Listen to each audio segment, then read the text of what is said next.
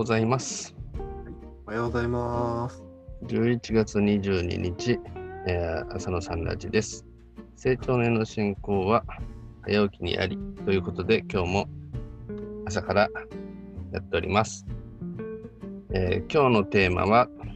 ドドン、フリーテーマなんですけれども、今日11月22日は、谷口正春先生ご生誕日となっておりまして、今日のテーマはこちらですね。ご生誕日に思う伝道についてということで、ちょっとお話をさせていただけたらと思います。皆様どうぞよろしくお願いいたします。よろしくお願いします。ありがとうございます。ありがとうございます。私からちょっと話させていただきます。ありがとうございます。ありがとうございます。本日は、谷口正春先生のご生誕日ということで、おめでとうございます。昨日は私、埼玉の方の、青少年連生にですね、運営として参加いたしまして、そこでウッドガスストーブというものを、そういう火起こしをする、機会がありまして、そこで子供さん、親御さんと一緒に本当に、小さい缶ですよね、食器箱みたいな缶の中で火起こしをするっていうことがあって、でそれもチラシは持ってったんですけど、あとその中に入れる木の枝だとかっていうのはもう現地調達でやりましてですね。それで、昨日は本当に5回10回近くかな、親御さんたちと一緒に火起こしをしたんですけど、本当に自分がスタッフとして火起こしをしたんですけど、例えば中にチラシを入れて木の枝を詰めるというのは私はアシスタントでメインはご参加された子どもさん、親御さんと一緒が主としてやったので、自分としても火をつけるのはマッチやチャッカマンを使ったんですよね。やっぱり本当に自分が想像している以上に難しい作業でしたね。火起こしをするっていうのは本当に歴史的な体験で、本当にね、縄文時代から昔から古来から行われていることなんですけども、それを例えばあんまり自分も串刺し手出しをしなくて、子供さんたちに火起こしをさせたいと思って、やっぱり、本当に一番最初が一番難しいんですよね。チラシで出てもやっぱり持ってきた広告のチラシですとなんていうんだろうな、火がつきづらくて、で親御さんなんかも新聞紙の方が良かったねなんて言われて、で新聞紙、その着火剤から最初の小さな小枝につけるっていうのが意外と苦労しましてですね。で、ご存知の方は分かりますけど、ウッドガスストーブっていうのは周りに空気穴が開いて、そこから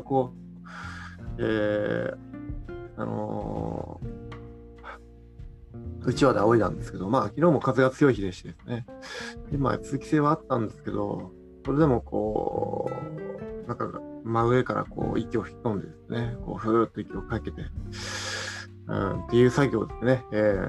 何回もやりましてですね、自分のペースで火起こしをするんじゃなくて、やっぱり子供さんですから最初慣れない作業で、だけど最後には火をつけなきゃいけないっていうプレッシャーの中でですね、本当、でしかもその木の枝なんか枯れてよく乾燥した枝を見つけるので、なかなかそれを拾ってくるのがですね、結構でも怪我しちゃったりして楽しくというね、本当に火のありがたさですよね。もう日常生活で電気ガス水道が普通にあるありがたさっていうのはやっぱりひしひしと実感できたわけでありましたね。やっぱりこれを思うときに本当に昨日実際に火を焚きつけて、その上に鍋を乗せてお湯を沸かすっていう作業でしたけれども、やっぱり同じことで、例えば人がですね、例えば仕事でも、もちろんこの場合は正春先生、成長年の伝道っていう形でテーマですけれども、やっぱりそこで同じ、皆さんに成長年の素晴らしさを伝えるっていう意味でもコツがいるというかね、本当に最初から順序を得て出して、それで少し小さい火を出して、でそれをこう小さい枝から大きい枝に移ってこう大きな火に燃え上がらせてっていう、この信仰の燃える信仰っていうのをですね、ちょっと昨日はオーバーラップさせて考えさせていただきましてですね、なかなか良い体験をさせていただきました。昨日は本当にですね、自分のやっぱり身を、体験をするってことは本当に大事だなっていうのをですね、ユーロマサールス、で総裁先生のですね、動画を拝見させていただきましてもですね、やっぱりいかにこう自分の体を使ってこう、することを、実践することが大切だってことをまた再確認させていただきました。貴重な体験でした。ありがとうございました。ありがとうございます。ありがとうございました。そうですね。もう火起こしという体験から、そこから、伝道というところに結びつけていただいたんですけれども、本当に素晴らしいなと思います。で、その今日ご生誕日の時で、谷口正治先生がどんな思いで皆さんに伝えたかったかということをやっぱりずっとこう思い返すんですよね。思い返して、やっぱりこう人類公明化運動発信の宣言の中にも書かれていたんですけども、その伝える立つことを躊躇したって書いたんですけど、でも立たざるを得なくなったのである。で、その人類がみんな、違う方向に向かっている、そのみんな苦しんでるから、それをなんとかしないわけにはいかない、そういう気持ちで、立ち上がられた時のことをすごくこう思い出すというか、ご本読んだ限りですけども、なんかそういうことを思って、なんかこう人に伝えていきたいなということをすごく思ったんですね。あの宣言すごい好きで、自分は火だ、ろうそくの火だと、この火を、他の人にも、点ぜよっていう、そういう文章が私はすごい好きで、なんかそれをこう元にずっとやってきたんですけど、なんかこの見教えを伝えようと思うとなかなか伝えきれない、なんかこうやっぱ宗教が嫌いな人とかのその抵抗があったりとか、なんかいろいろあるから、なんかちょっと伝えにくいなと思うんですけど、でもちょっと思うのは、例えば駅前に美味しい、ラーメン屋さんができた時に、美味しかったなと思うと、そのお店から広告料も何ももらってない、このお店美味しかったよって伝えてくださいなんてことは言われないけども、他の人がどこどこの駅に行くって聞いた瞬間に、その駅からそのラーメン屋さんが連想されて、あの駅行くんだったら、時間あったらそのラーメン屋行ってごらん、美味しいよって多分皆さん伝えると思うんですよね。私もなんかそういうことは結構あって、でそれってなんかこの自分が美味しかったっていう喜びをやっぱりこう共有したいから、なんか美味しかったんだよっていうものを、なんかそのお店の人に頼まれたわけじゃないけど、なんか伝えたい、みんなにも知ってほしいこの喜びを、なんかそんなもんだと思うんですよね。何も考えてない、このラーメン屋さんを美味しいって伝えたらどう思われるかなとかっていうことは何も考えてない。別に行こうが行かないが構わないけども、でもどうせなんかラーメン食べるんだったら、もうあそこのラーメンが美味しいよ、ぜひ行ってごらんって伝えたくなるのとを考えると一緒かなと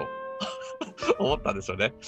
自分たちが信仰を喜んでやってたら、喜んで PBS を喜んでやってて、もうこういう活動は本当にいいんだよ、この低炭素のライフスタイルっていうことをやることがすごく地球にもいいし、自分自身もなんか幸せな気分になれるんだよっていうことを、喜びをそのまま伝えたら、多分そういう風にする人たちが増えていくんじゃないかなということを、なんかこう私はすごく思いまして、そういうことをなんかずっと思って、そうだって、この信仰を伝えるのも、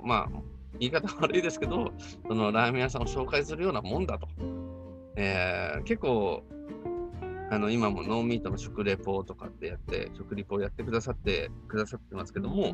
それでこういうお店がいいよ、ああいうお店がいいよって皆さんこう普通にお伝えしてくださるのとか、お国自慢とかでも、こういうとこが素晴らしいよ、ここいいですよってで伝えてくださる、それを見たときに、お国自慢なんかもう見たところすべて、ここ行ってみたい、ここも行ってみたいって思うような部分がすごくたくさんあるからこそ、それと同じようにこの信仰にはこんなにいいとこがあるよ、この名所こんな素晴らしいんだよっていうことをそのまま喜びを持って伝えていったらいいのかなということを私は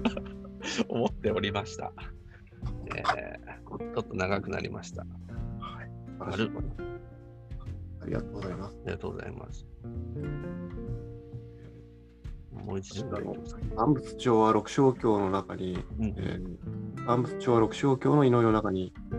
光は進む闇は消えるっていう言葉が確か書いてあるんですけど、本当に私もあの言葉が好きですね。やっぱり光ね、善の実唯一の力、善の実唯一の生命、善の実唯一の実在っていうのが、仏教観音の方にも言われてますけれども、本当にですね、純粋に全一元の世界を思うことがやっぱり成長の大切なところだと思うんですよね。やっぱりこ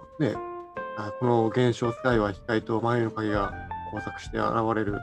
映画舞台のようだっていう曲が本に書いてありますけれども、その中で本当に自分がどれだけ真心純摯を持って良いことをしたために使っていうのはね、やっぱり天とやっぱり魂の向上を意味することであるということで言われてますね。私も本当自分の生活もね、やっぱりなるべくそのためにですね、良いことをできるように魂の向上に進みたいと思いますね。素晴らしい。はい、ではというところで金婚観音今日の日時計日記です。今日は11月22日。じゃあ読ませていただきます。今私たちの生きる世界が平和であることが一番美しい。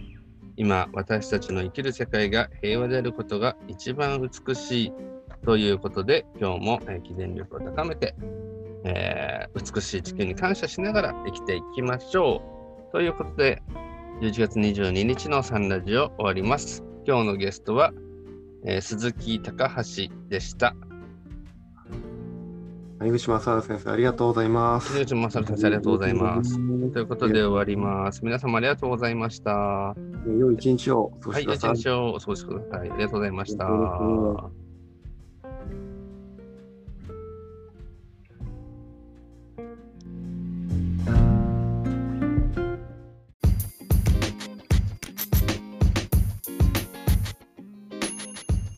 サンラジはその日のゲストでお届け中。毎朝ユニークな語りでゆったり楽しく深めています。もし成長の絵の教えをしっかり聞きたいという方は、道場や地元講師へご相談を、また皆様からの感想、要望、質問、テーマの投稿を大募集中。詳細は公式ウェブサイト sanradi.com にアクセス。綴りは sanradi.com です。それではいってらっしゃい。